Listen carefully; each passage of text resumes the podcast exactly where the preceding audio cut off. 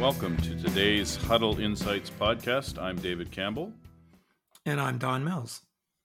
And Don, we had a very interesting conversation today with former Premier Brian Gallant, and very much like the conversation we had with Wade MacLauchlan, this is his first time speaking publicly related to his time in office since he left. So it's uh, some very interesting observations and thoughts around uh, uh, his time in office, but also around what he think needs to, needs to happen in in New Brunswick and in Atlantic Canada. Yeah, so I I knew uh, Brian when he was premier. I actually had a chance to present to him on a couple of occasions, both to him and his caucus on you know the trends in Atlantic Canada, which is something that I did on a regular basis to all the governments and opposition parties who would be willing to listen to me. Um, so I knew him from that uh, point of view. Uh, you know, he's he's been out of office uh, a couple years. Like he's still 39 years old. He's a very young guy. So um, you know, he's got lots of runway left to do interesting things. But you know, as always, we want to talk about the current cir- circumstances in New Brunswick and like the rest of the region, except for Prince Edward Island, um, the economy's underperformed in New Brunswick for a long time, uh, both in terms of GDP growth and job growth. So um, I used a benchmark the year before the Great Recession because that was that was kind of the high water mark for each of the provinces in Atlantic Canada. If you look at the numbers, uh, for an example, in 2008 there were roughly 309,000 full time jobs in the province of New Brunswick. Uh, it was only in 2020 that that increased to 312,000 jobs. It was basically flat almost through that whole period, including Brian's uh, uh, tenure. So it wasn't it wasn't very good, honestly. And if you look at the GDP, real GDP growth, the average since 2008 uh, for New Brunswick was 0.7 of 1%, where the average for Canada wasn't that great, but it was still 1.8%. So if you uh, accumulate um, growth at a deficit of 1% a year, you fall farther farther behind the national growth rate. And of course, over a period of 10 or 15 years, you have compounding on top of that, which makes that that uh, that underperformance even worse. So, uh, I, you know, like most politicians, Brian wants to defend his record. I get that.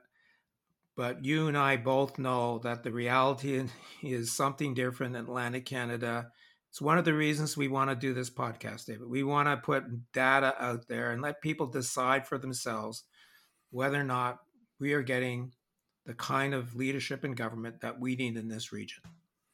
Yeah, now look, look, this was the first time he had spoken at length about his time in office, so it's fine. I think that some of this is a defense of his record, um, you know, and he he truly thought a lot of the policies and continues to believe that a lot of the policies that he put forward were uh, growth oriented. Uh, and he did provide, I think, in, in the conversation, some pretty good insight. Now, I am obviously in some form of a conflict of interest because I did work for his government for two and a half years as chief economist. I sat at the cabinet table. I, I listened and engaged in a lot of the big policy decisions. So the listener should realize that that I'm, you know, there's somewhat of a conflict there. But having said that, I think I think like our interview with Wade MacLauchlan, the former uh, uh, um, premier of Prince Edward Island, I think these folks have good insight for us because they were inside. They did have to deal with a lot of the hard decisions, uh, and they did see some of these challenges up close and personal. And one I'll raise quickly with you is the Atlantic immigration pilot. Of course, you and I have talked about this. Um, you know, Gallant's recollection is that this was going to be a New Brunswick immigration pilot, that it all emanated out of New Brunswick uh, and and you know, and I know Wade thinks differently, and others think differently as well. So it's interesting that the old Chinese proverb that you know, uh, failure is an orphan and success has a thousand fathers.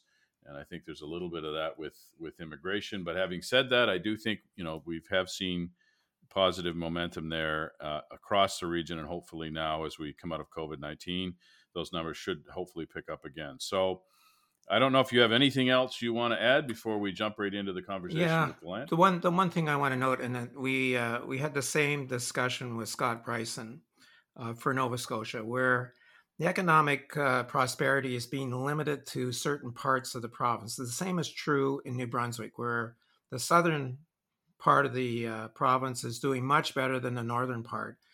And, uh, you know, there's almost depopulation happening in parts of the north uh, uh, to the benefit of the south. And certainly, uh, it, you know, there's a linguistic divide as well that is, needs to be acknowledged. And those two things, I think, need to be part of any strategy any government has looking ahead in um, in New Brunswick. And hopefully, the municipal reform uh, work that's being done will start to address the inequities that exist uh, between the northern and southern parts of the province.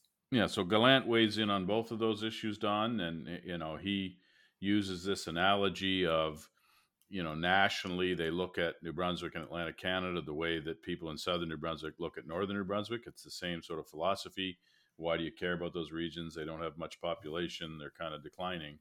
So I do think there's there is a bit of a parallel there, and I do think that you will find in his commentary that he is very supportive of helping uh, northern and rural New Brunswick, and thinks there's a policy for government there, a role for government. Although I did try to pin him down on should there be specific incentives, and you'll have to listen to the full interview to hear what he says on that. Okay, without any further ado, let's uh, let's hear uh, what Brian Gallant has to say about economic development and about prosperity in Atlantic Canada. So, why don't you tell us a little bit about what you're up to these days as CEO of the Canadian Centre for the Purpose of the Corporation? Well, thank you very much for having me. I'm excited to tell you what I've been up to because it's, I think, uh, a center that is working on a question, a debate, a discussion that is quite important.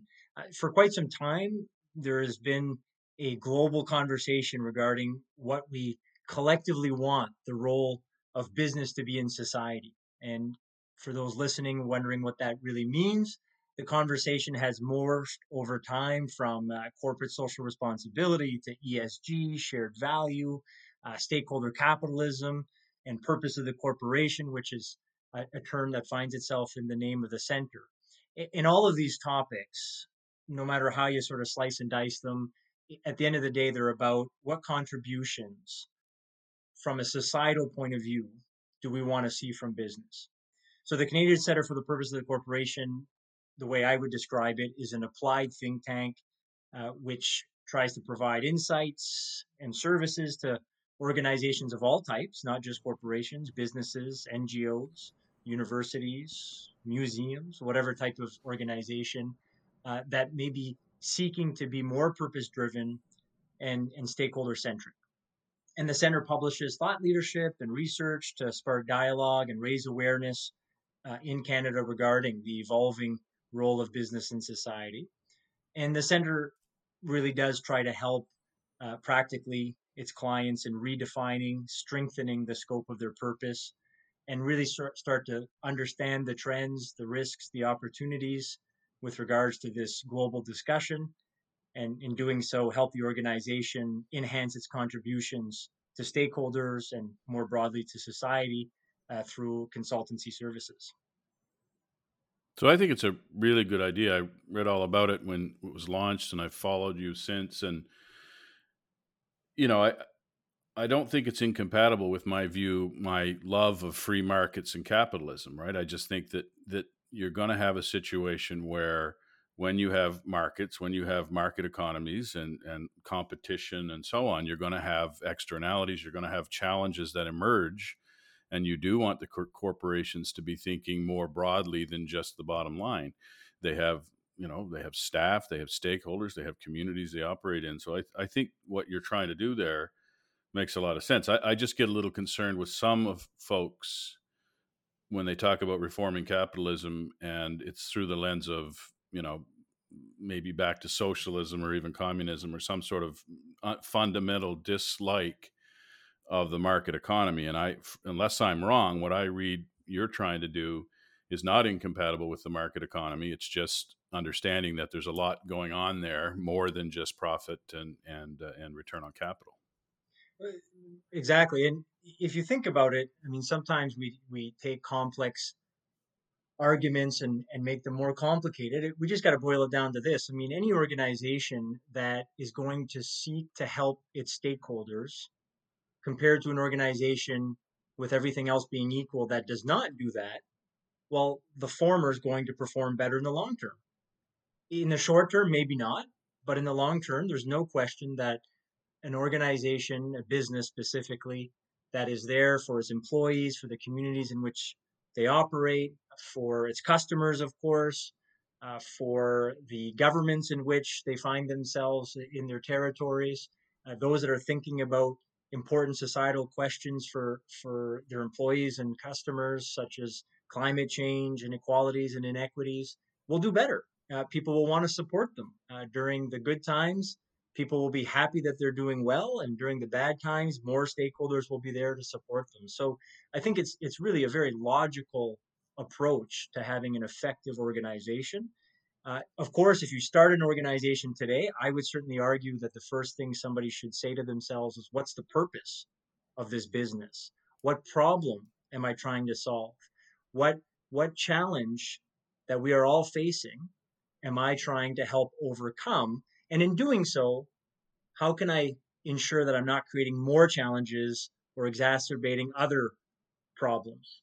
So it's been nearly two years since you left politics. Um, do you miss anything? Of course. Uh, elected office is one of the most fulfilling vocations one can ask for. Your your job description is literally wake up, do what you can to make things better for your community, your province, country, the world. That is pretty special, and and I I feel very lucky that I had the chance for for quite a few years to to be uh, in that type of position.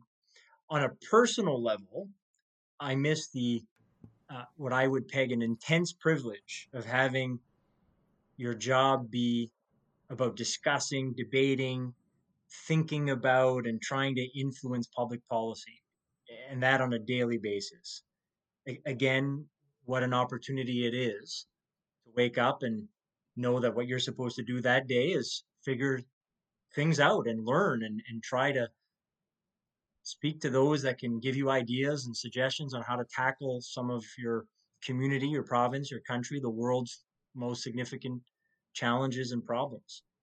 I have certainly attempted to set up my post political career to be able to continue to try to make a difference and to influence public policy through the work at the center or as an advisor at Ryerson or through the commentary that I do on uh, power and politics and CBC and, and doing things like we're doing here today.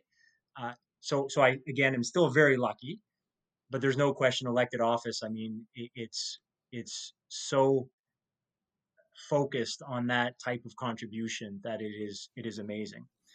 That said, I, I, I obviously will add that it's, it's also very difficult it's a very challenging job uh, and one in which you make many sacrifices. So my thanks goes out to all those that put up their hand to serve in public office, uh, to run in a campaign, or to support those that do so at all levels of government. And uh, I know firsthand, of course, that it's it's difficult, but I can also just imagine as I watch things uh, from the sidelines that it's it's also probably getting more difficult. Uh, so I certainly uh, am, am, very thankful that there are people that are willing to to do what it what needs to be done to to be able to run for office and and be able to make some of the tough decisions that we uh, that uh, we see elected office uh, people in elected office making.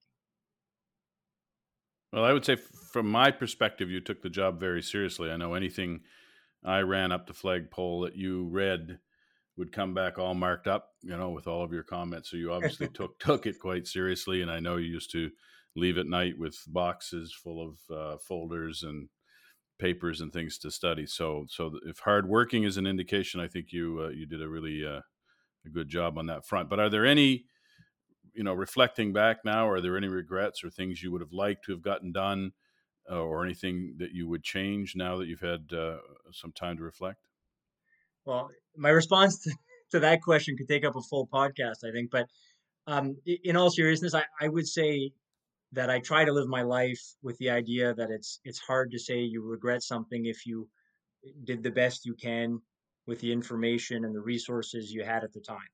So I don't want to sort of conflate regrets with mistakes. With hindsight, more perspective, information, with the ability to clearly understand the circumstances when you're looking back at what you what you decided or, or did, you realize you made some mistakes for sure.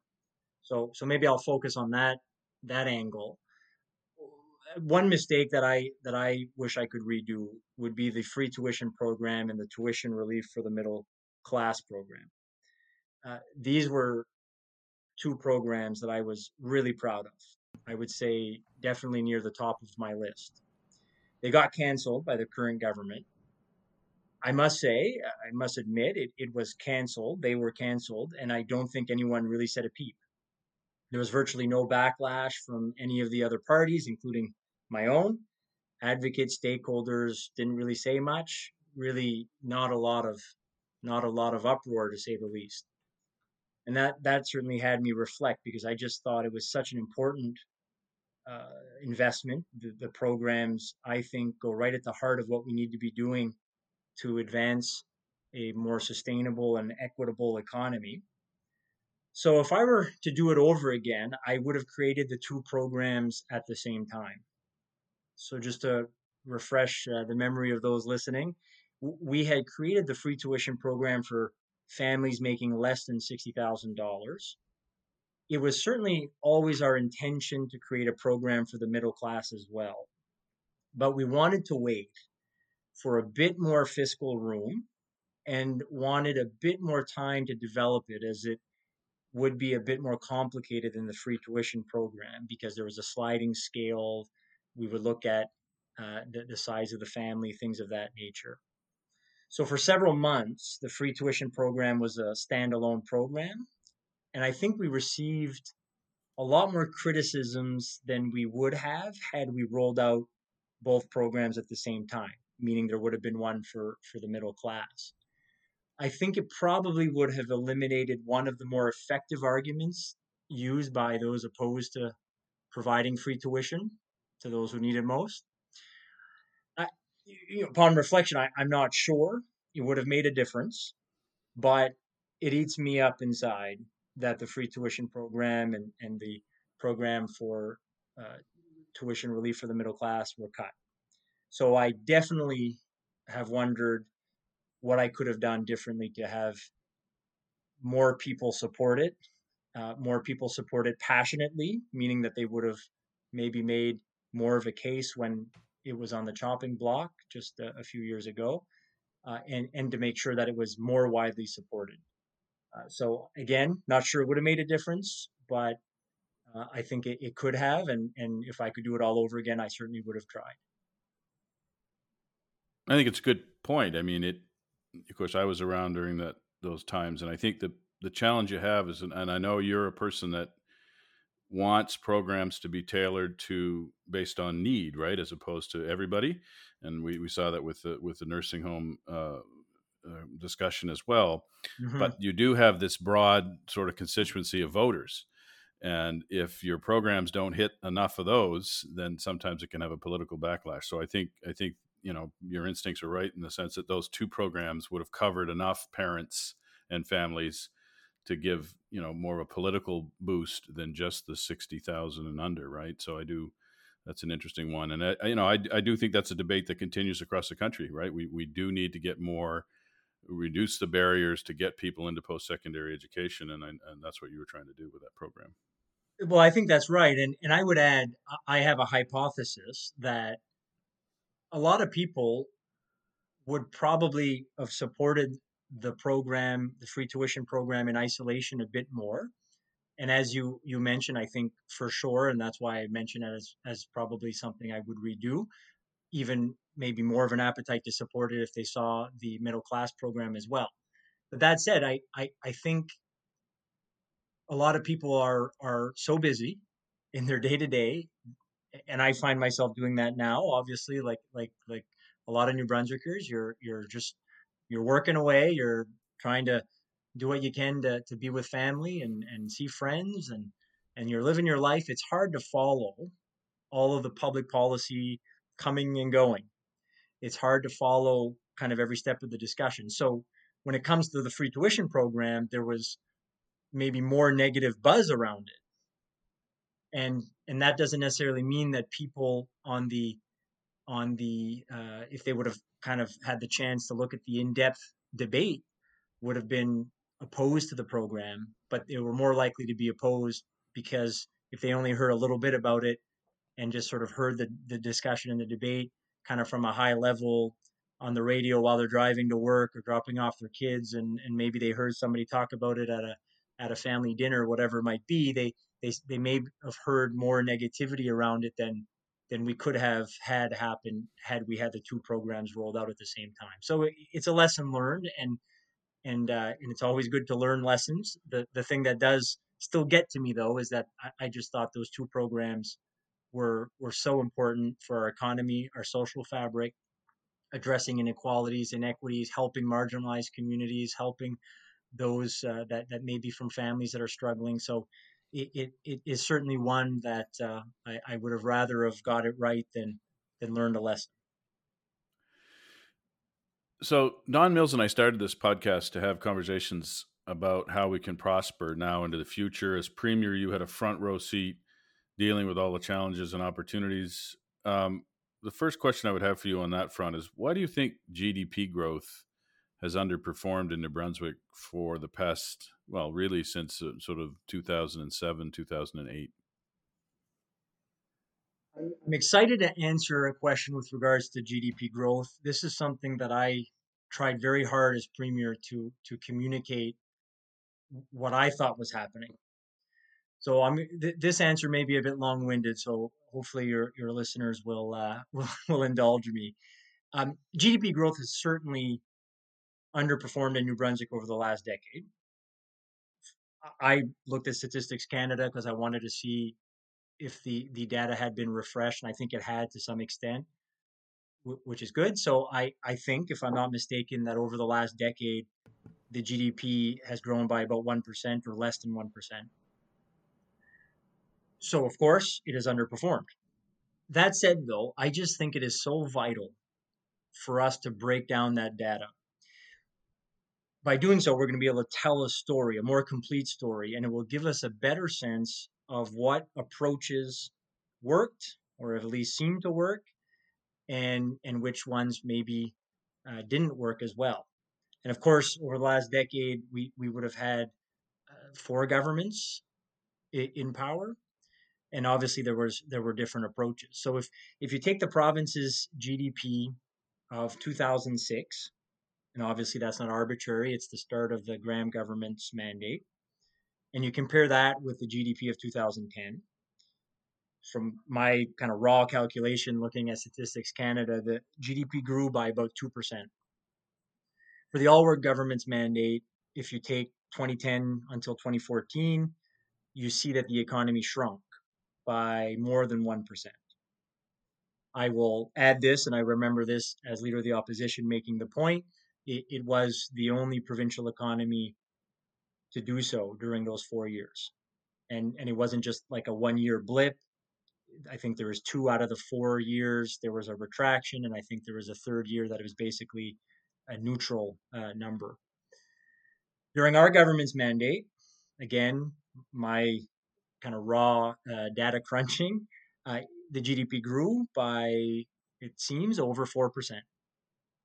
So minus 1%, 2% growth, and 4% growth should not, in my opinion, all be simply put in the same bucket of, well, we're not performing very well.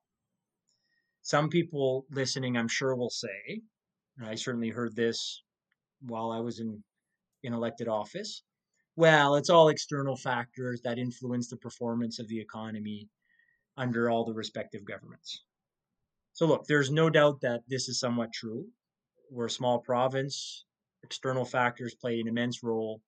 As an example, there's no question right now. I mean, over the last uh, last 16 months or so, the pandemic has had a major impact on the GDP during the Higgs government's time in office. I mean, that's evident. But of course, a provincial government's actions will have an impact on their province's economy too.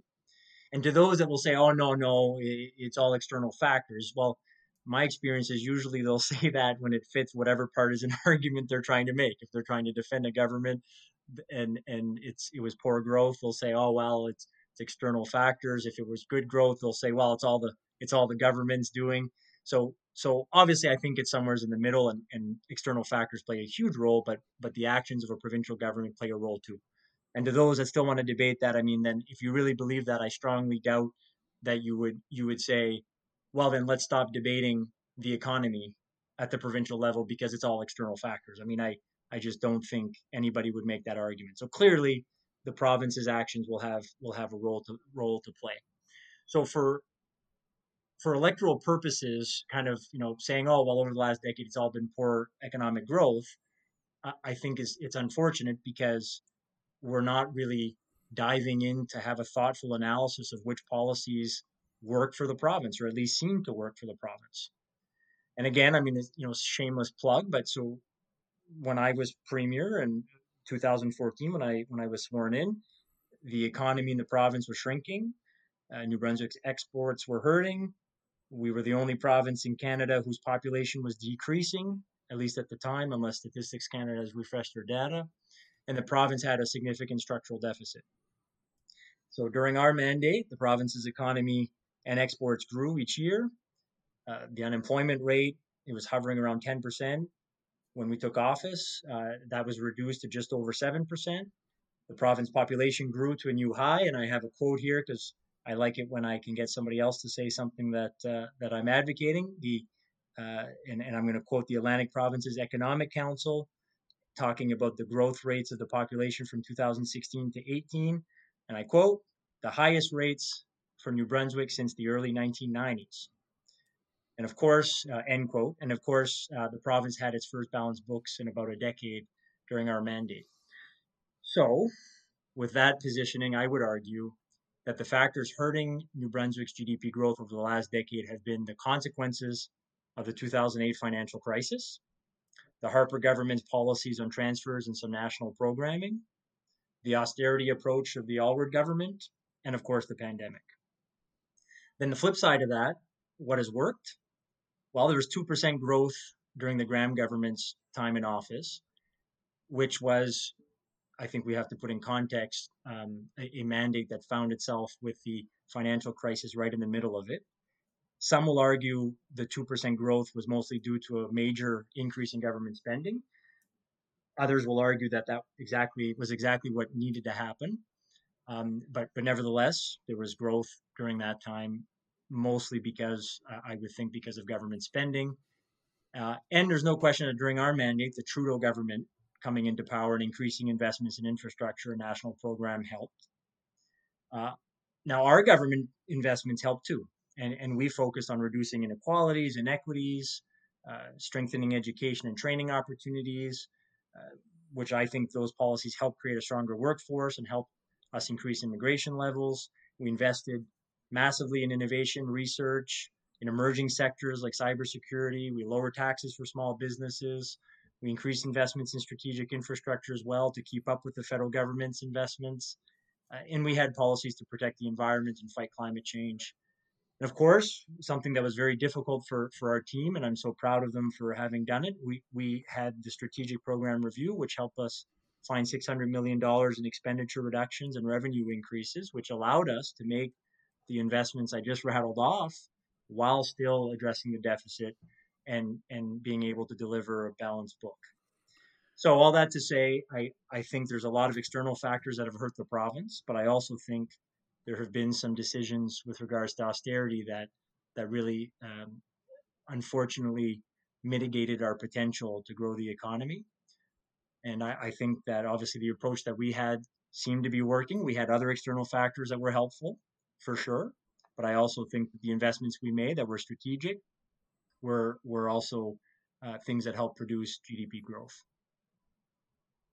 So I think it's fair to break it out like that. I think I think you know when you look at it over a long period of time, you blend different administrations and different approaches. So I think I appreciate you breaking that out. Although I think the growth during your years in office was related somewhat to my my being there as chief economist. uh, just kidding. No um, question. No question. no, but I think I think I think that's fair. I, I, do think there are some underlying structural issues that face all, right? And I've got a chart Absolutely. showing how the born in Canada workforce active in New Brunswick started to decline after 2008 and I know you, you know, you were interested in immigration. The, the Atlantic Immigration Pilot started uh, on your watch, and and you had quite a bit to do with that. So maybe we'll jump right into that question around uh, what do you think the role of immigration and population growth was to start turning around some of those uh, GDP numbers, or just in general to support the province? Uh, they were. It was crucial. I would say the efforts to grow the population and specifically to focus on increasing immigration levels were at the heart of of what I would peg as some success in growing the economy during our mandate. And I want to put in perspective because you you mentioned the Atlantic Immigration Pilot Program, and there's no question that that played a huge role. But I but I'll flip that a little bit. Uh, when I was lucky enough to become premier, a personal goal of mine, and as somebody who uh, comes from a family, uh, my mother's side, uh, called the Scholten family, which uh, which is a Dutch family that came to Canada and came to New Brunswick in, in the early 1950s. My grandparents came with 17 children, produced 72 first, helped produce 72 first cousins for me. Uh, certainly, uh, Im- immigration and, and the the amazing way in which New Brunswickers and Canadians can support new Canadians uh, was certainly always top of mind for me. And given the challenges we were facing, the ones that we just discussed, increasing immigration levels were were it was very much a personal goal of mine. So we decided as a government early on we were going to focus on increasing public support for immigration. We, the, we therefore determined we needed a concerted effort to communicate the benefits of immigration to New Brunswickers. Of course, immigration being a federal jurisdiction, we were going to need their support, but we strategically sought out to increase the support for immigration amongst the public because that was going to be just as important as having the federal government be on side. And frankly, you could make the argument by doing so, we'll have a better chance of getting the federal government on side. So we focused our messaging on the fact that we need to grow our population. And for those listening that either served in government with me or, or heard my speeches, this this may sound familiar. I used to say this all the time because I thought it was the messaging that that we needed to consistently share with New Brunswickers. So we needed to grow our population through keeping New Brunswickers here, bringing New Brunswickers back here, convincing Canadians to move here for the first time, and by welcoming new Canadians here. And I would always make the point, and still to today, it's not an either or. We're not saying we have to pick one of those four things. We need to do all these things at the same time in parallel to one another to grow our population. And for those that were on the team, they uh, repeated those lines. And, and I'd like to think that that helped put in perspective why immigration was important for all of us. And I want to take a minute to thank the Liberal caucus because as you can imagine, it's not always easy to be the ones trying to gain public support on something that maybe people wouldn't want to have happen, or they would want us to focus on bringing their family members back to the province, or they're afraid that their children or grandchildren are going to leave the province. So I want to I want to thank and I want to congratulate the the Liberal caucus and team that did a great job of defending the idea that immigration had to be a part of our policies. And again, not over the idea of keeping people here and bringing people here uh, back from from other provinces or, or, parts of the world, but but to do all those things at the same time. So the next thing I would add, given that we we worked on that, is is we had to then really try to convince the federal government. As an interesting tidbit, uh, Minister Dominique LeBlanc and I originally pitched the idea that it would be a New Brunswick immigration pilot program. And we got some traction, which was great. Uh, then the other Atlantic provinces were were brought into the fold, which which is great too, and happy to happy to help deliver uh, that important program for the region. The other thing that I would say, because all of this had to happen in in in parallel to each other, it was sort of a mixture of things. I think that really helped. Um, the Syrian refugee crisis and the way in which New Brunswickers stepped up played a role as well. Uh, I really think it played a big role. Uh, New Brunswick, uh, I think, turned heads in Ottawa when it accepted, at least at the time, if the statistics haven't been refreshed, the highest amount of Syrian refugees per capita in 2016. I think I think people in Ottawa were surprised by that, and and I wasn't surprised as somebody who again uh, has family uh, whose family has has uh, immigrated to, to Canada and has been able to make wonderful lives for themselves in New Brunswick. Uh, it was amazing to watch New Brunswickers step up, and it was interesting because it it compelled New Brunswickers to welcome Syrian refugees because they wanted to help address a humanitarian crisis. They didn't do it because they said, "Oh, well, we have to grow our population and this is going to help our GDP and we're going to have a stronger workforce." They it wasn't that. It was really they wanted to help these people that were that were going through an incredibly difficult time. They wanted to provide people a safe place to live, a safe place with opportunity. So it was done for a heartfelt reason. But then shortly after this influx that we had in 2016, we all really started to see the benefits of immigration. We, we saw the diversity of culture it was bringing, and, and obviously in this case, because there was a bit of a jolt very quickly, it was bringing lots of diversity and perspective.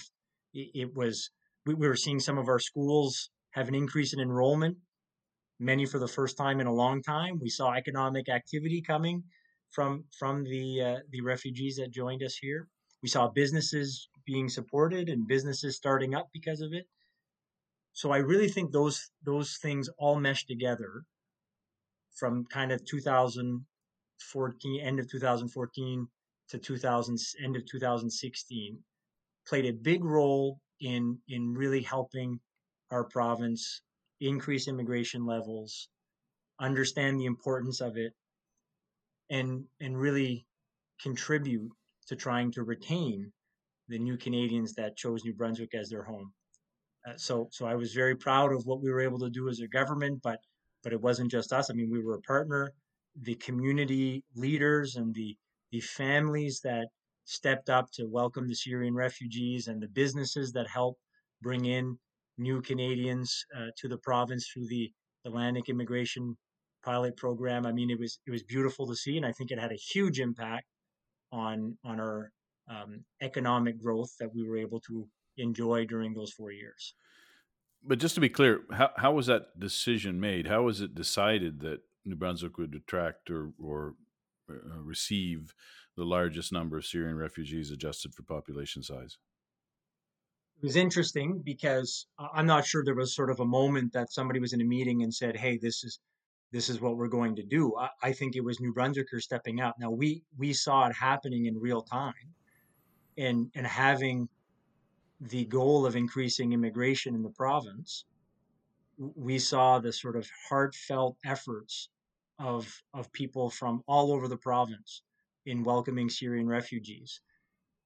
And we thought to ourselves, this is yet another opportunity. It's an opportunity for us to make a huge difference in a humanitarian crisis, an incredible difference. I mean, you can't even fathom, I'm sure, the difference that we made for for the people and families that were able to come here. And of course, it was a way in which to again increase immigration levels.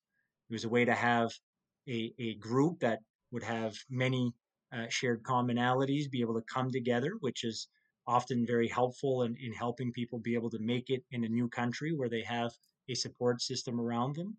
So we were very excited about the idea of, of making this difference, but at the same time, being able to reap some of the benefits of immigration.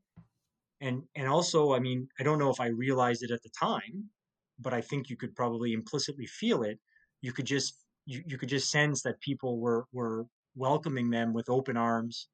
People were literally calling some politicians saying, "Well, we're trying to get a Syrian refugee here. Like we want we want to do it now. We want to have a family come here now." Like it, it was quite something to see where people were sort of almost almost upset that they haven't uh, they hadn't been able to help a Syrian refugee or, or, or a Syrian refugee family yet. Uh, so so it was such a turning point, I think, and and I think I think we've always had that as New Brunswickers. We always had this willingness to help. But there's no question in my mind that there are people from Ottawa that were surprised. And, and look, I'll, I'll be blunt with you. There's a lot of people in Ottawa were probably thinking, oh, you know, kind of New Brunswick and Atlantic Canada, they're they're a bit more rural than some of the larger urban centers. Not sure they're as open to immigration as as again some of the larger centers. So I think we turned some heads. And by doing so, I think the federal government were all that much more interested in helping us with the idea of increasing our immigration levels through the Atlantic Immigration Pilot Program. So that's why I, I, I think in isolation, both those initiatives would have been helpful, but I think them happening at the same time sort of fed off of each other. And and I'll I'll say it again, very thankful that that the team stepped up as well prior to all of this happening, going into communities talking about how immigration had to be a part of our population growth strategy, of course, in parallel to keeping New Brunswickers here, bringing them back, bringing new new people here from the country to, to New Brunswick for the first time. Uh, and, and all of that, that osmosis of those kind of three things, I think really helped us boost our, our levels. And I, I think we saw with the decline of the population before we became government and the, the turning point that we saw in our mandate, I think I think it made a huge difference. Yeah, we are, I think, seeing quite a bit of support now for immigration, even in rural areas, right? We, uh, the Multicultural Council did a tour of 15 communities. I was involved in that tour, and we had places like Chipman and Woodstock and, and uh, St. Stephen and uh, um, uh, all sort of engaged and all very interested in, in immigration as one way of helping to grow their population in the future. So I think that did really, that was a turning point somewhere in the 2015 2016 2017 timeframe and i hadn't heard it articulated as a, as a link between the refugees syrian refugees and the aipp but i think that now that you've described that i do think that those two things did kind of work in tandem I, well i'm happy to hear that communities are still open and, and it doesn't surprise me because we've seen the benefits i mean again we, we've seen because we have more people that have called new brunswick home whether it's because they came here uh, from other parts of the country or other parts of the world, uh, we're, we're all benefiting. We're benefiting from increased diversity and perspective. It's, it's great for our, our culture and social fabric. It, it's helping our GDP growth. It's helping our businesses have the workforce they need. So, so uh, if that's something that our government contributed to, I'm, I'm immensely proud of it. Uh, but again, I mean, the credit goes to New Brunswickers. And in that, that story of osmosis, I mean, it's, it's people that stepped up on the Syrian refugee crisis because their hearts were going out to fellow human beings that were struggling, that were that were um, in need of support. Uh, so, uh, what a beautiful story it is when you think of it from that perspective. I still worry. It's for me. It's still a little bit of a question mark because as we move forward, it's my best guess is that we're going to have to attract even more immigrants um, in the coming years to offset the boomers as they retire from the workforce. So we're probably going to need to get up to around 7,500 to even possibly 10,000 a year or more. Um, do you think New Brunswickers, you you have a sense of this? You traveled the province, you met New Brunswickers in every corner of the province during your time in office and before that. Do you think we're ready as a province to to amp it up even more and see thousands of immigrants, you know, flowing into the uh, Acadian Peninsula and and uh, Madawaska and, and, other parts of the province, or do you think there's going to be pushback and that uh, the political communications that you talked about earlier is is going to be fundamental?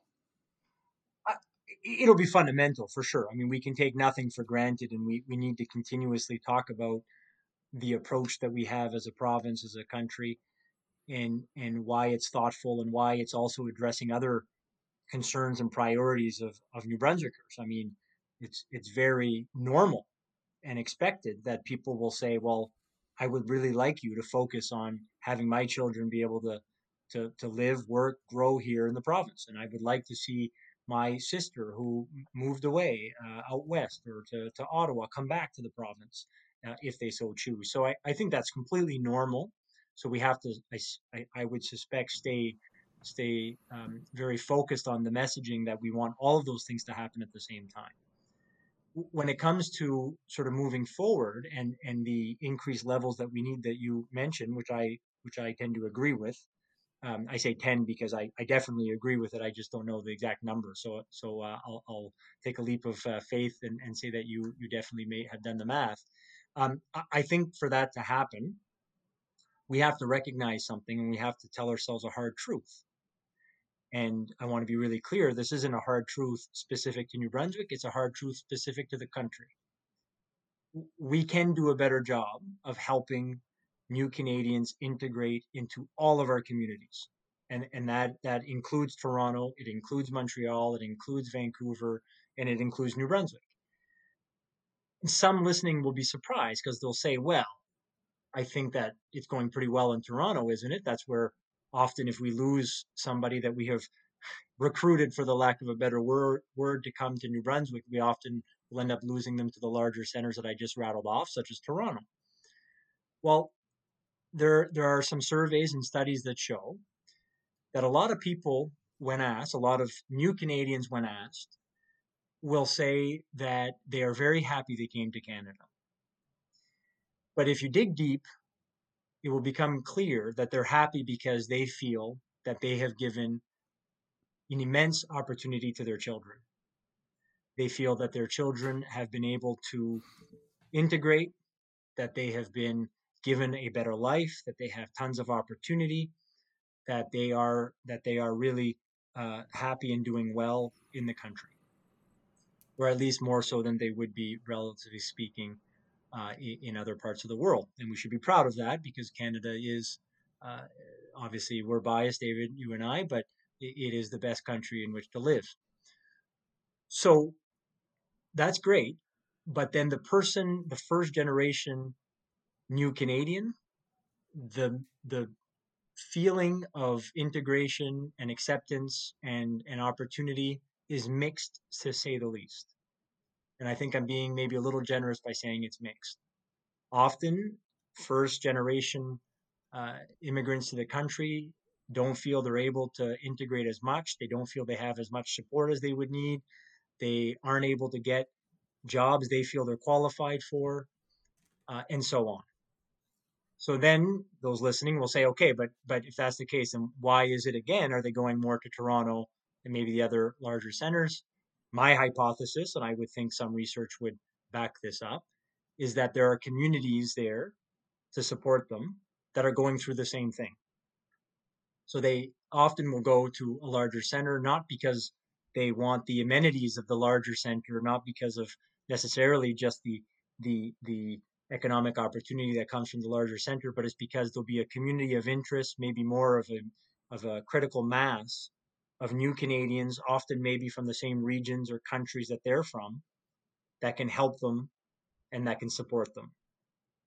So, if somebody listening, if people listening say, yeah, that makes sense to me, then that means we all across the country, especially New Brunswick and Atlantic Canada, given the challenges that we face with regards to our, our aging population, uh, we need to admit that hard truth and then we need to take the next steps which is to find out exactly how can we do a better job of supporting new canadians? How can we ensure they have economic opportunity that they feel socially accepted that they have mentorship that they have people that they can just call if they just don't understand something that we do in this country or this province or they don't understand something structurally or or socially or or some of the customs that we all sort of have have learned to understand and, and they just don't so I think we need to do better there. And and if we do better there, I think at least with the current federal government, there'll be an appetite to increase our immigration levels. And again, it goes back to that osmosis when they when Ottawa saw that we were doing such a good job with with accepting and helping Syrian refugees, and then they saw that through the Atlantic Immigration Pilot Program, we were doing a good job of of retaining those that were coming here. They became more and more ready to give us higher levels. So I think all of these things need to happen if we're going to hit the levels that you that you talked about uh, a while ago, David. So we could talk about that for an hour. I'm sure it's an incredibly important topic, but I've got three or four things I need to run by you, and we've only got a few minutes left here. So For I do want to switch um, gears a bit and talk about the difference between northern and southern New Brunswick and how can we ensure the north can grow and prosper. Now, you can cut that however you want because some people would say that's more urban rural and not necessarily north south although I do think it's more north south personally because we do have urban centers in the north, small, but Miramichi, Bathurst, Campbellton, those are small urban centers, Edmundston. So uh, some people would say that's a you know a French English thing. So I I would ask you to define that however you want, but how do we ensure northern New Brunswick can grow and prosper in the years ahead? well, I'm really happy you're asking this question. Uh, it is important on many levels one one way in which it's an important question is that I think those who would argue that we are investing too much to support northern New Brunswick, and I would add to your to your preamble, David, I would say northern New Brunswick and rural New Brunswick. I think they face similar challenges. So to those that would say that maybe we're investing too much to support those regions, I would say to those people that that's exactly how many in Montreal, Toronto, Vancouver, Ottawa feel about us. That's how they feel about Atlantic Canada in general. Maybe to them, they would have Halifax as an exception. Maybe if we're lucky, they'll say, well, Moncton, you know, St. John's, Charlottetown, th- those are maybe exceptions. But, but there are people that would feel the exact same way towards us. So I think we need to be cognizant of the fact that the way we treat northern and rural New Brunswick becomes the precedent in which we need to live up to. I mean, we need to follow that precedent when making arguments to the larger urban centers across the country as to why investing in our region in Atlantic Canada is important and beneficial. And I think by putting that in perspective, it also opens up our hearts and our minds to to say, well, that's a really fair point, and and what would I say to Ottawa? What would I say to somebody from the larger centers if I were trying to list off the reasons why we should be doing more for Atlantic Canada or investing in Atlantic Canada, and then try to apply those arguments in your in, in your thinking vis-a-vis rural and rural parts of the province in northern New Brunswick. Now, it's obviously a very very challenging topic because and I say that because I mean it's something we've been discussing for for many years and and it's still a challenge clearly. But I have some thoughts. And what's interesting is I'm I'm going to sort of live up to what I just said. I mean the things that I I'll list off here are things that I would probably say to Ottawa about Atlantic Canada. But let's focus on the fact that uh, that we're sort of talking about about rural New Brunswick and northern New Brunswick. So the first thing I would say is a general focus of governments should definitely be to address inequality and inequity. And those listening will say, well, what does that have to do with a certain region? Well, and, and, there's no question this is this is what I'm advocating there is sort of a provincial and national policy approach. But what we need to remember, it will indeed help communities that are struggling, both geographically divided communities and regions and those who are marginalized. It's going to help those that need most support. And they end up being often in our country and, and in New Brunswick and rural parts of the province and, and the country. So I'm prepared, let's use an example of one that I've already talked about, that our government's free tuition program, uh, let's add in the free childcare program, and the programs that we put in place for the middle class for tuition and childcare helped many people sure but i would i would be prepared to say that statistically speaking it helped marginalized communities communities in northern new brunswick communities in rural new brunswick proportionally speaking even more. So it's not it's not you know it's very logical. It's the idea that if you have a certain group that is struggling, then and you have a policy to help those that are struggling, well, that certain group is going to be lifted up by it. And I think we can all agree that rural Canada is struggling a bit more vis-a-vis urban Canada. The second thing, and we've discussed this at length, that I would say for for rural parts of the province and in the north, population growth needs to be the focus. We need to have a strategy, clear policies, and investments to wait for it, David. Keep New Brunswickers in those regions. Bring New Brunswicker back to those regions. Convince Canadians to move there for the first time, and of course, welcome new Canadians to those regions. It's not either or. We need all of those things to happen if we're going to grow the population in rural New Brunswick and in the north. On immigration, we discussed this. We unfortunately do see some new Canadians choosing to move out of Moncton, St. John, or Fredericton to Toronto, to Montreal, to Ottawa. Well, we have to recognize that the same thing, the same sentiment at least, and the statistics would would show it. And I say that to you, David, humbly, because I'm sure you could demonstrate this a lot more effectively than I. But we have to do a better job of retention in Florenceville, Bristol, Saint Quentin, uh, Chipman, Caraquet, Miramichi, St. Stephen. It's very similar because they may have recruited, again, lack of a better term, and they may have done everything they could to try to help a family or families or people or potential workers come to those communities and stay in those communities, but they are challenged because many of them may say, well, I actually want to go to Fredericton or St. John or Moncton. So it's a very similar challenge that we feel in the larger centers of New Brunswick vis a vis Toronto, Montreal, Vancouver, Ottawa. So we got to think that through and say to ourselves everything that I mentioned a while ago, um, and then some for, for rural parts of the province and for northern New Brunswick. We we really need to find out how do we support them. They're they're not going to have the same critical mass of a community of support from the same region of the world or, or country even that they're from in in any community in New Brunswick that they would compared to Toronto. And, and that is especially the case for rural parts of the province and, and the north. So what can we do? What can what can we do to mitigate that? What can what can we offer them that the larger centers can't? and how do we make this a societal project? All institutions, the citizenry, all contributing to figure this out. And the third and last thing I would say, obviously there's lots we could say, but but if I'm to pick a few, the third one would be we need to listen to the communities on what they believe are their challenges and opportunities. We certainly tried to do that. David, you were a part of this uh, when we were in government through the New Brunswick Economic Growth Plan, we identified a dozen opportunities. And within that plan, and within those opportunities, we listened to regions. We had several of those opportunities uh, inserted into the plan because northern uh, and rural communities said they thought these were immense opportunities for them, such as uh, boosting new farmers, blueberry and maple syrup development, tourism, and so forth.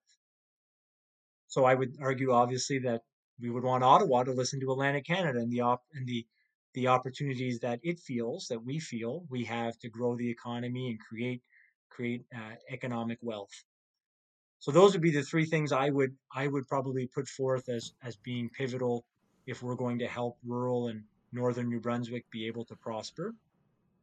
And I would certainly, as as mentioned, think those are three things that we would definitely be uh, be be good to focus on trying to deliver from Ottawa for the Atlantic region. So, just one last question on that: Would you be prepared to recommend, or if you were in government, um, specific incentives to live in northern or rural New Brunswick? In other words, lower taxes or free land or any kind of because my sense of it is that when you try to offer those things in New Brunswick, people get highly offended. But do you think there should be specific and targeted incentives for people to move uh, and companies to move into rural uh, and northern parts of the province? Well, a few things. I mean, I'm going to dance around your question a little bit, only because I just I just think that might be that might be you know the cart before the horse, if you will. So first off, I mean, if you if you encourage somebody to go anywheres on a financial incentive, you're going to lose them on on financial incentives right? It's sort of like the old adage if, if you win a customer on price, you're going to lose them on price. So maybe that gets them in the door, but I think it would be the wrong approach to think that that's enough. I believe that how well you can integrate the the new Canadian into the community, the economic opportunity, not the financial incentive, economic opportunity meaning a job, a career, and and something that they feel that that really fulfills them will go a lot further than a financial incentive. And the only other aspect I would add is if we're going to help encourage new Canadians to go and stay in rural and northern parts of the province, making sure that they have a, a the potential for economic success, meaning that they can get a job, build a career is crucial. So I would also be very clear on tying the efforts to the communities that need a workforce, that need more workforce, and the communities that need a specific type of workforce. Well, that's the type of, of individuals we should be trying to focus on because if we can match them up, then that's going to be, I think, much better than a financial incentive. And, and I know that I know that a financial incentive may may work, like I said, to get them in the door. But but but my fear would be that at the end of the day, uh, it will not impact. Uh, it will not positively impact retention, uh, and and it would risk then being seen as something that was was a waste of taxpayers' money, which obviously could set back the efforts that are being put in to increase immigration levels and and increase the retention of of new Canadians in the in the province. So I have to ask you about municipal reform. The government is currently have a green paper out. They're they're they're doing uh, uh, they're having discussions around the province about municipal reform. They seem to be, um, you know, pretty focused on getting something done there. I know this has been an issue for previous governments. Uh, the Shawn Graham government looked at it and and didn't really want to touch it. Um, uh, I think Alward's government had some discussions about it. I know your government had some you know papers prepared some research done into local government reform. I guess the question for you is what do you think what would you like to see and what do you think is politically doable knowing the dynamics of this province around municipal uh, re- municipal reform? Yeah it's it's such an interesting and important question so so thank you. So reform is necessary. What the reform should look like and how we transition to this new reformed municipal system really needs to be robustly debated and, and thought through. I'm prepared to say, uh, to add to what you just said, David, and say that there have been several governments over the last few years in the province that were not only thinking about it, but I would argue most likely planning formally or informally to tackle municipal reform if they were given another mandate. I think the province has found itself with go- subsequent governments basically say, unfortunately, with our first mandate, we just didn't have the runway to have the proper discussion, debate, make sure that we can think this through, readjust, adjust some more, get feedback, and and get this done before people go to the polls again. So there's no question that Premier Higgs and his government have been given a second mandate.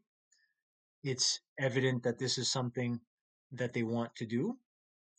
And I would give them this piece of advice. I would have given them this piece of advice a few years back. I didn't have to because it seems like they are on top of it if they want to do it, they would be wise, in my humble opinion, to start right away when you're starting up a mandate. And that's exactly what they did.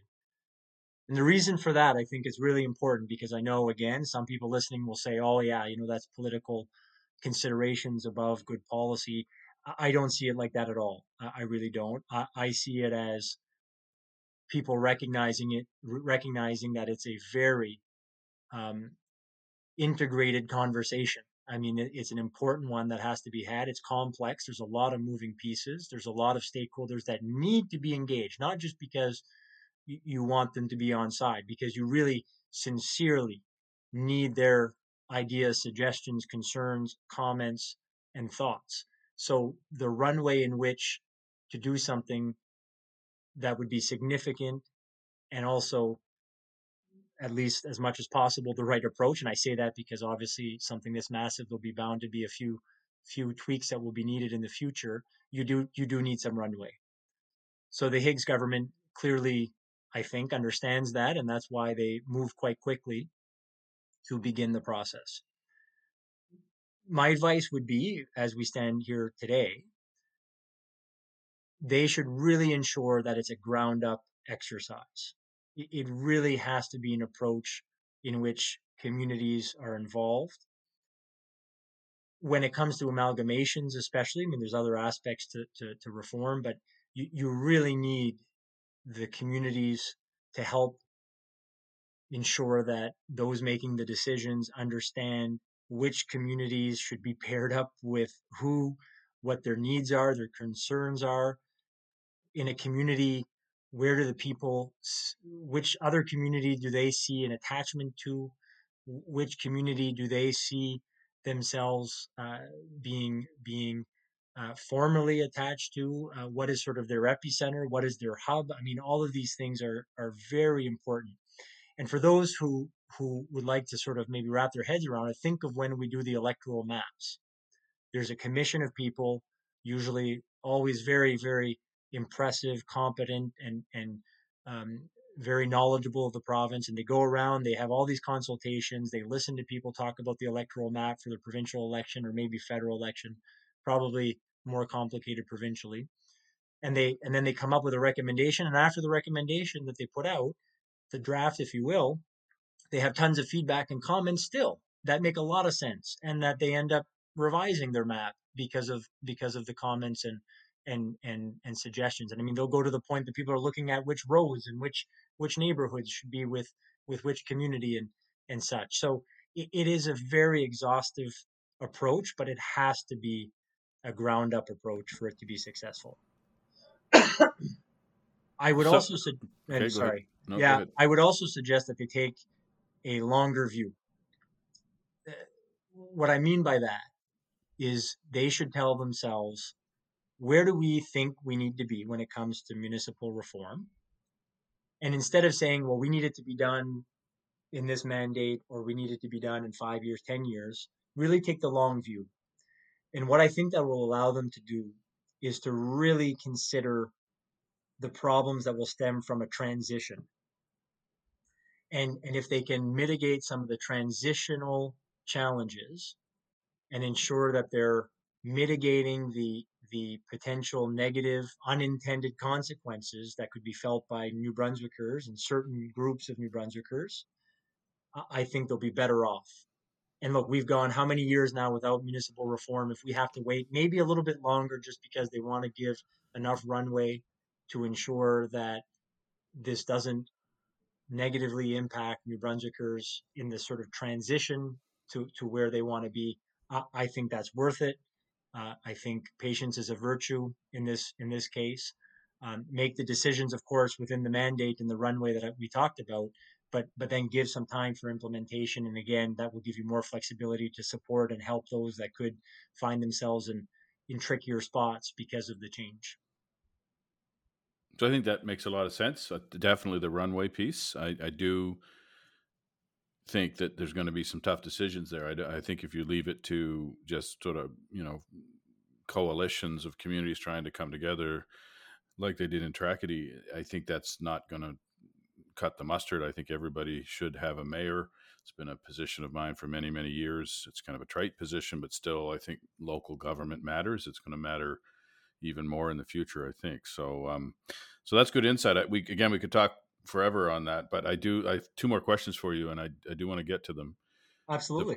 The, the first one is around uh, First Nations and Indigenous peoples. Um, when I was in government, there there seemed to be a considerable effort there. There was, you know, the MECs that came forward had to had to illustrate how they would impact First Nations and Indigenous people.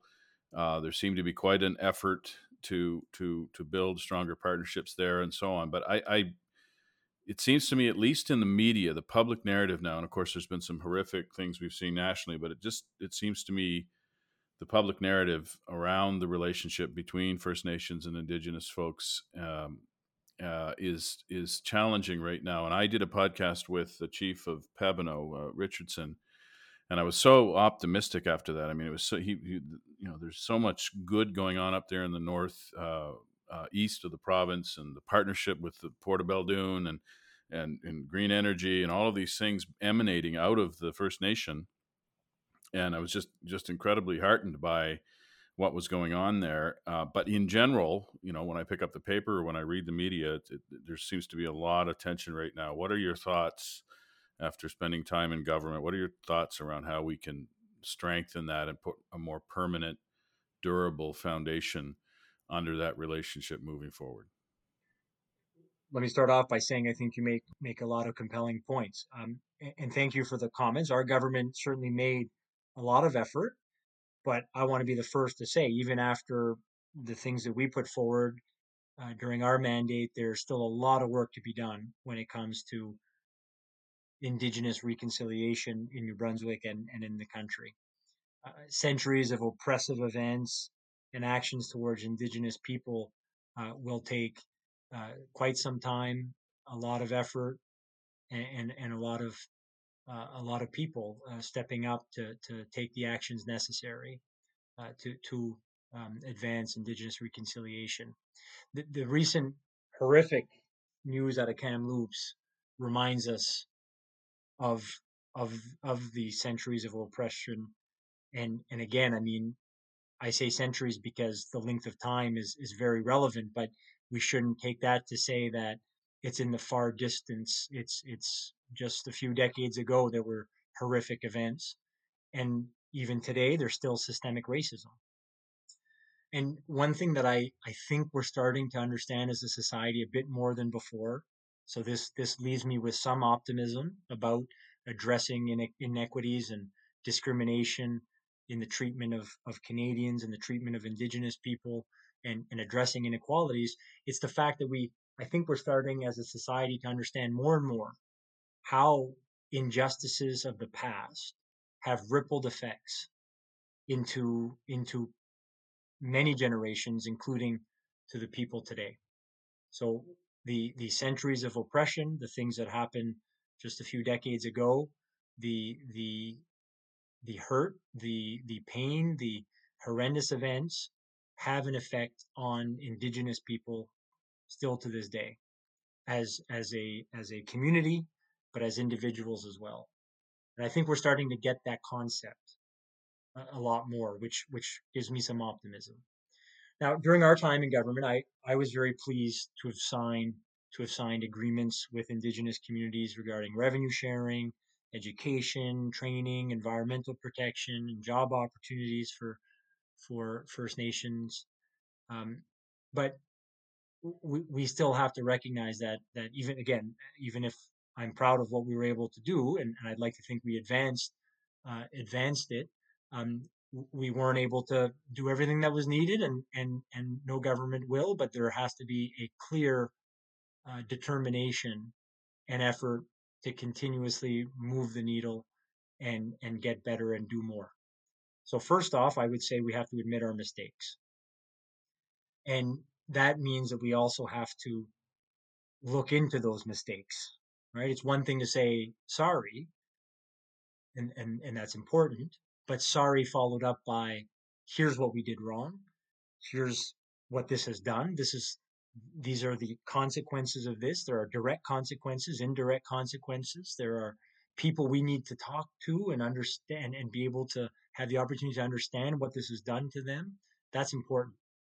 So when when somebody asks for an inquiry into something, when somebody asks a society, a government to look into a systemic, systemically racist type of system, uh, we, we need to do those things. And if you don't do them, I, I fear that the message it sends is that either you don't care, it's not a priority of yours, or you know that even if there is an inquiry, you're going to end up taking no action about it. So that's why you would say, well, I don't really want an inquiry because because of all one of those reasons or all of them. So so very indirectly, implicitly, you're sending that message, which is obviously the wrong message to send. We need to continuously ask ourselves what mistakes were made, what mistakes are still being made, and how do we rectify? How do we start the the the long and important process of reconciliation with Indigenous people in Canada? And governments need to take take the lead. But I want to be clear. I think other institutions have a role to play. But governments need to take the lead and do what they need to do, but also encourage others and lead by example so other institutions step up and and frankly, I mean, again, people listening may say, well, it's it's it's daunting. I look, I'm on board. I, I want to play my role, and I want my government, and I want institutions to play a role to advance Indigenous reconciliation. But it's so daunting. I mean, where do we start? Um, I'm I'm obviously not going to to to to speak on behalf of uh, any Indigenous people, but I certainly would point to the Truth Reconciliation Commission's calls to action as as a good place for us to all start. The other piece of advice that I would give a government would be to try and, and sorry, government, business, other institutions. So this this applies to all of them. I mean, probably more so governments and business, but it but it really does apply to all institutions. They should have the the the policy, if you will, to develop a relationship with indigenous people before you want or need something from them. You, you want to develop a relationship with Indigenous people before you need to engage them on a specific topic that is important to your government or business or community. You, you want to have a dialogue with them. And you don't want to just be seen to say, well, okay, I, I want to work with you now because we'd like to advance this natural resource project, this energy project. We'd like to do X, Y, Z, and, and we sort of have to consult with you. So let's build a relationship and and I certainly tried to have our government do that. But if I'm to be honest, I don't think we did enough. I think I think more could have been done. I think I could have done more on that regard too. And sometimes time gets away from you, and and uh, and and and often it's hard to find the time to get everything that you'd like to get done. Um, but but with that said, it, it, has to be a priority. So I, I can sympathize with that argument, but I, you know, I'll be the first to admit that I should have I should have done more on that front, and our government could have done more. Although I think we we moved the needle a bit, but but more could have been done. And by developing that relationship, then when there are challenges, when there are opportunities you're trying to seize, and you and you you want to work with Indigenous people on it, it it's going to be, I think, a lot easier and a lot more effective to be able to go to the person, go to the community, talk it through because you have that level of trust, you have a relationship that you've developed.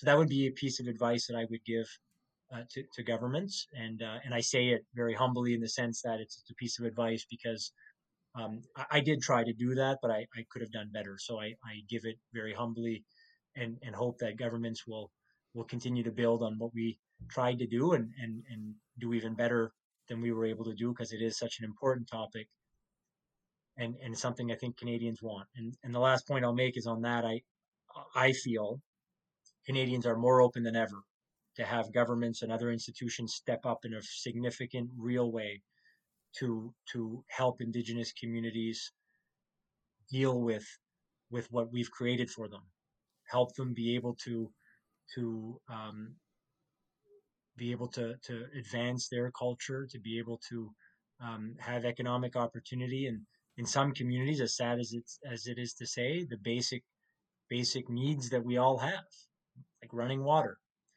So, so I think Canadians more so than probably ever are are really uh, are really keen to do what they can and to have governments and institutions do what they can to advance Indigenous reconciliation. And and look, some of it may be stemming from the horrific news out of Kamloops and and and other things that have happened or that have come to light and, and things that we've realized over the last few years. Um, so it's not necessarily coming from from a good it's not uh, it's not being uh, sparked from from good events. uh, to say the least. But but what is good is that there, I think, is a real willingness and and governments again who, who work on behalf of, of, of the people should should take the take the uh, heed the call and, and take action to be able to advance what Canadians clearly want us to do, and, and that's to advance Indigenous reconciliation. To put you on the spot, should there be First Nations represented in ca- in cabinet, in the provincial cabinet? It's an interesting idea. Often, when you have an idea like that, I think you should just go to what the principle is, and and the principle is that you you want to really embed an indigenous perspective into into decision making. So I do think that there are many ways in which you can do that, and frankly, probably uh, there are probably there's probably a need for many of those types of initiatives to happen. Um, as you mentioned, having the lens of of a of a memorandum of executive council come to the cabinet with with a clear indication of what this policy investment program, whatever it may be, or this decision will have on Indigenous people is, is one way to do that. Uh, so, so definitely need more of that. Um, it would be fairly easy and interesting to have a very senior advisor, an Indigenous senior advisor, um, whether they attend cabinet or not, or whether they're actually a part of cabinet or not, um, are, are, important details for sure. But I think the principle could be could be uh, could be um, realized through a few programs and, and, and policies, which I would advocate are definitely necessary. And and not to repeat myself, but I really do think Canadians uh, really want to see action when it comes to Indigenous reconciliation, and and expect governments to lead the way. So we try to keep these talks to around an hour. We're already at an hour and fifteen minutes. So, uh, but I'm sure there's lots of good content in here. I'm sure people have stayed here till the end. So the last question I want to ask you is uh, somebody told me once that you were in politics so young, premier so young, that you could literally sit out the next two decades, come back in, and still be kind of median age when it comes to the an average a typical politician in Canada. So, do you uh, do you see politics again in your future? The the uh, the honest answer is I hope not, uh, and, and, I say it that way because I, I and we touched upon this. I mean, it, it is very difficult, and and I think it's becoming more difficult. Uh, I saw it become increasingly uh, challenging from when I officially started, I guess, in 2012. We'll, we'll, say that's when I officially started with the launch of my campaign to become leader of the Liberal Party until uh, 2019, um, when when I uh, resigned as an MLA. During that time, I saw it get more difficult, and I think there's a few reasons for that. But the main one is is social media uh, and and I think it, it's it's making it more and more difficult um, to to be in elected office because you have criticisms coming at you, some that are completely unchecked, and and we're all human beings, and and it can drain you, and sometimes it can hurt you. So I think it's becoming more and more difficult. That said, one of your first questions was about whether I miss politics, and there's no question you miss you miss parts of it because it is fulfilling, and and you are in such a privileged position to make a difference. It, it's almost overwhelming when, when you go into the legislature, and I'm sure it's the case when you go into Parliament and when you sit in the the, the councillors' chambers as a uh, as a member of a municipal government. To think that you you were sent there by your community, by your your friends, your family, the people that uh, that that call the same community as you home. I, it, it's such an honor. So um, although I, I say I hope not, I I care deeply about public policy, so I will definitely be involved in in some shape or form in trying to influence public policy, and I I hope that it will be from the sidelines of politics, uh, but but my uh, my family and friends know me too well that I'm very passionate about this, and if ever I felt that I uh, was the right person at the right time to try to make the right difference, I may be compelled to do it again. But that said, the answer is still I hope not. Brian Gallant, thanks for joining us today on the Insights podcast. Thank you, David. You've been listening to the latest episode of Insights on the Huddle Podcast Network, hosted by Don Mills and David Campbell. Mark Legier and Liam Floyd helped produce this episode. You can subscribe by searching for Huddle Insights on podcast platforms like Apple and Spotify. And we care about what you think, so please give the show a rating and a review. Don and David will be back next week.